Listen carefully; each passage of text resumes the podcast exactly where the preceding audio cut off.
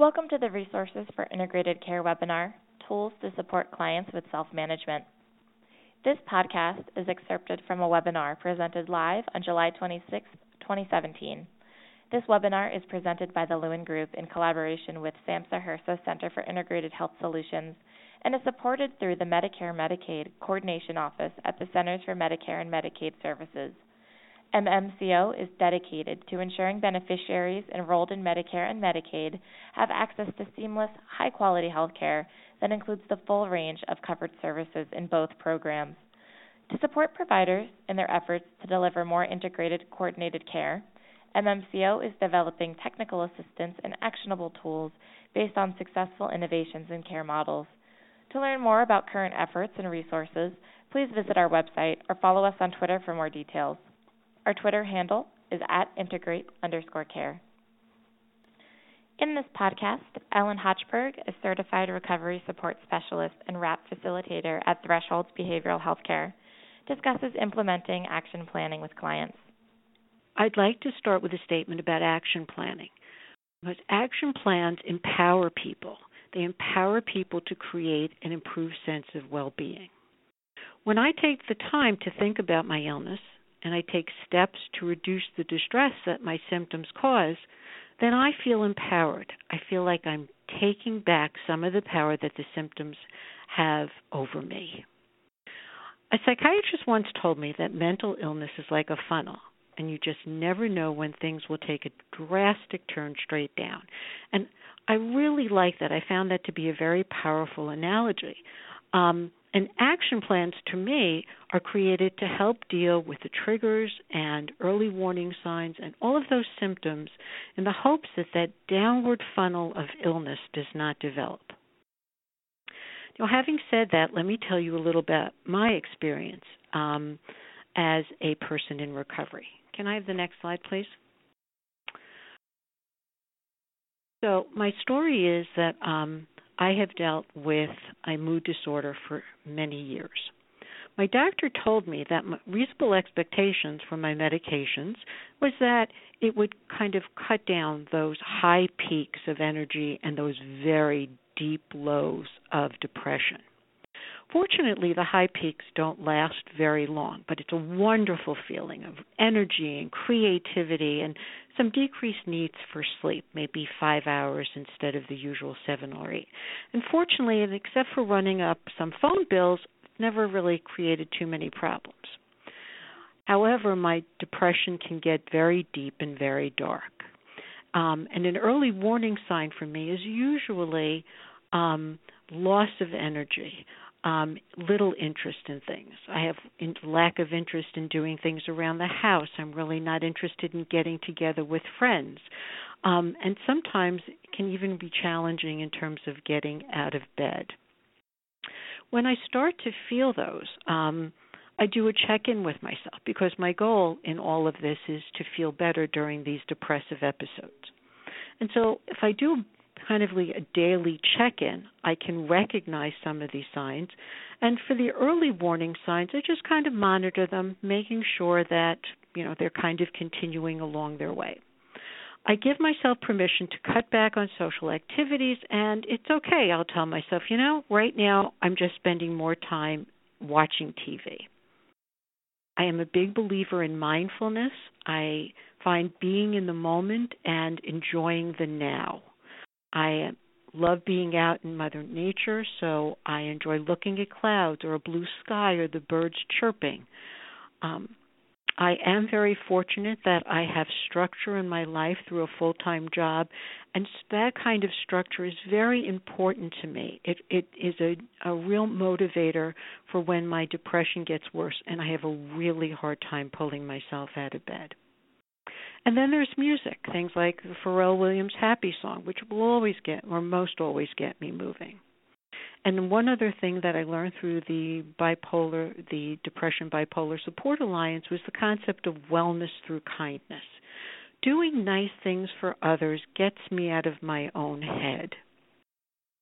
Over the past years, my doctor has just needed to increase my medicine just a little bit.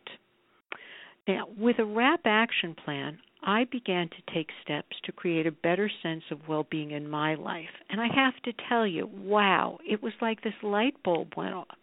Rather than having a psychiatrist hand me a prescription and say in a very dismissive manner, ah, it'll get better, what a shift in my thinking. Instead, I could feel some power. I could take back some of that power that my symptoms um, had caused me to feel like I was losing. I could step up to the plate, I could be proactive, and I could develop a plan for self care. I found it particularly helpful to write things down. Now I had a go to guide to refer to. Didn't have to rely on my memory. For me, once again, that was putting it in writing. Um, but that's not the case for everyone, as Matthew would talk about. Overall, I generated what I called was a living document. Because WRAP really, to me, isn't a write it down, forget about it, put it in a drawer kind of thing. My WRAP plan grows and changes as I learn more about myself, as I learn new tools, as I identify new triggers, and gain insight into some of the other symptoms of my illness. Now, I'd like to share some other people's experiences and how action plans have been helpful and powerful in creating an improved sense of well being in their lives. Can I have the next slide, please? So here's Brian's story. So Brian has um, oftentimes struggled with periods of hearing voices. Once again, these are voices that Brian realizes only he hears. Um, and the goal for Brian is to reduce the distress brought on by hearing these voices, because his early warning signs is the voices that are sometimes low start to get louder and they begin to say very negative things to him. So over time, Brian has worked with his social worker and created an action plan that he's found to be helpful. Because in his experience, he has found that listening to music by listening to a favorite band can be helpful. But if that doesn't provide enough relief for him, well, then he'll pull out some of his coloring pages. And he's told me, well, sometimes if I get a more complicated pattern, it, it you know it makes me focus more on my coloring and kind of pulls attention away from the voices. If that doesn't work brian is able to say well maybe i need to go talk to my social worker. And maybe then if he needs to go further than that they may discuss whether he thinks maybe some taking some you know prn medication might help at you know just at that moment the result is, over time, Brian's voices have been less disruptive in his life and he's needed to take less medication. Can I have the next slide, please? So now I'm going to share a little bit about Mary. Next slide, please. Thank you. Okay, so Mary has a history of these manic episodes, and these episodes have put her these episodes have put her great um, put her personal safety at great risk. In the past, she's been out at night walking long distances and has even been involved with the justice system. Um, so, Mary's goal at this point is to really reduce the chances of a severe manic episode. This is her post crisis plan. What am I going to do to try and prevent this from happening? Um, what Mary realizes is that um, her early symptom, and please forgive the, the wording here because um, it needs to be that her early warning sign is a decrease in the need for sleep, a change in her sleeping pattern.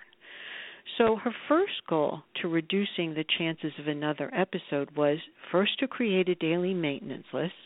She was going to identify and write down those things she can do on a daily basis for her wellness. Mary feels like she's wow, I'm I'm now an active participant in creating a sense of wellness in my life. She's also planning to work to create a regular sleep pattern or a sleep routine. She believes that that is a realistic goal for herself, and she's learned about the importance of regular sleeping patterns and, and the importance of good sleep hygiene and overall health. She recognizes that this change in sleeping patterns is an early warning sign for her, and also is when shared within our WRAP group, many other people have been able to identify changes in sleeping patterns during episodes of illness. Mary will talk to her social worker or psychiatrist should she notice any changes in her sleeping patterns and be proactive in terms of reaching out to others for input and assistance. Mary um, is hoping to increase exercising during the day because she feels it helps her to sleep better at night. And she's working to create an evening routine, such as reading a book or listening to the radio to help her wind down. The result of all of this, most importantly, is that Mary feels good that she is taking steps to reduce the chance of another severe episode. She is proud that she is being proactive and developing a plan for self care. She feels empowered. Can I have the next slide, please? And lastly, I wanted to share um, Deborah's story. So, Deborah um, has had several uh, severe episodes of depression. And it's most unfortunate because Deborah's daughters do really really don't understand how difficult it can be for Deborah to get out of bed and to take care of herself and her house. They get frustrated with her periods of negative thinking and hopelessness, and as a result of that, have limited the time they spend with her.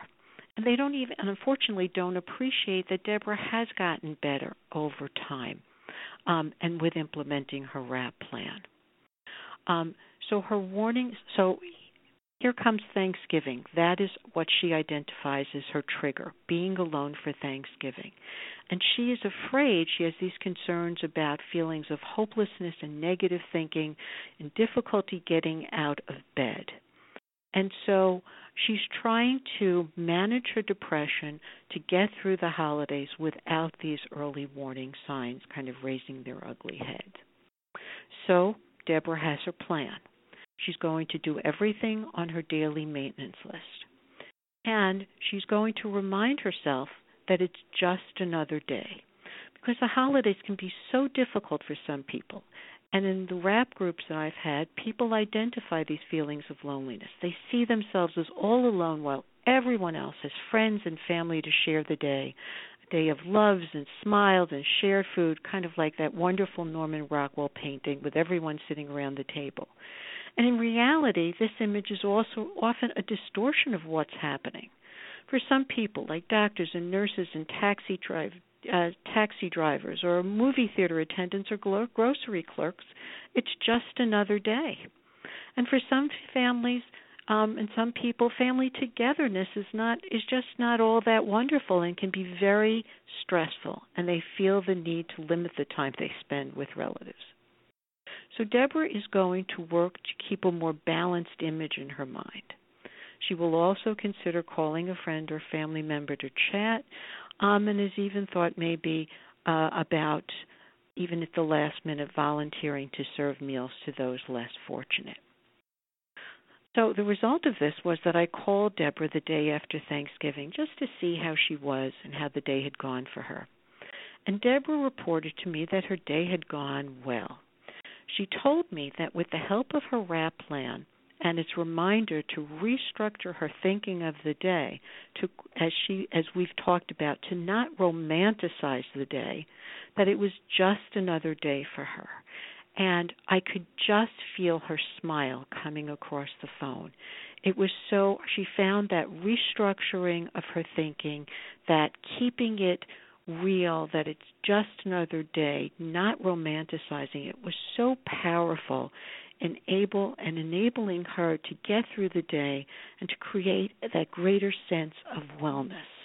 And to me, just awesome. And she was so proud. Can I have the next slide, please? So, the takeaways from this are that we are the experts we are the experts on ourselves. So our WRAP plan is created by us, for us, and it is unique to us. The symptoms and triggers, once again, are unique to individuals, and therefore action plans should be tailored to the individual person. Action plans are living documents, okay? They evolve over time. Um, it is not one size fits all. And even after we've created these plans, once again, they're living documents that evolve over time as we go through our recovery journeys. And it is wise sometimes to revisit them as we learn and grow.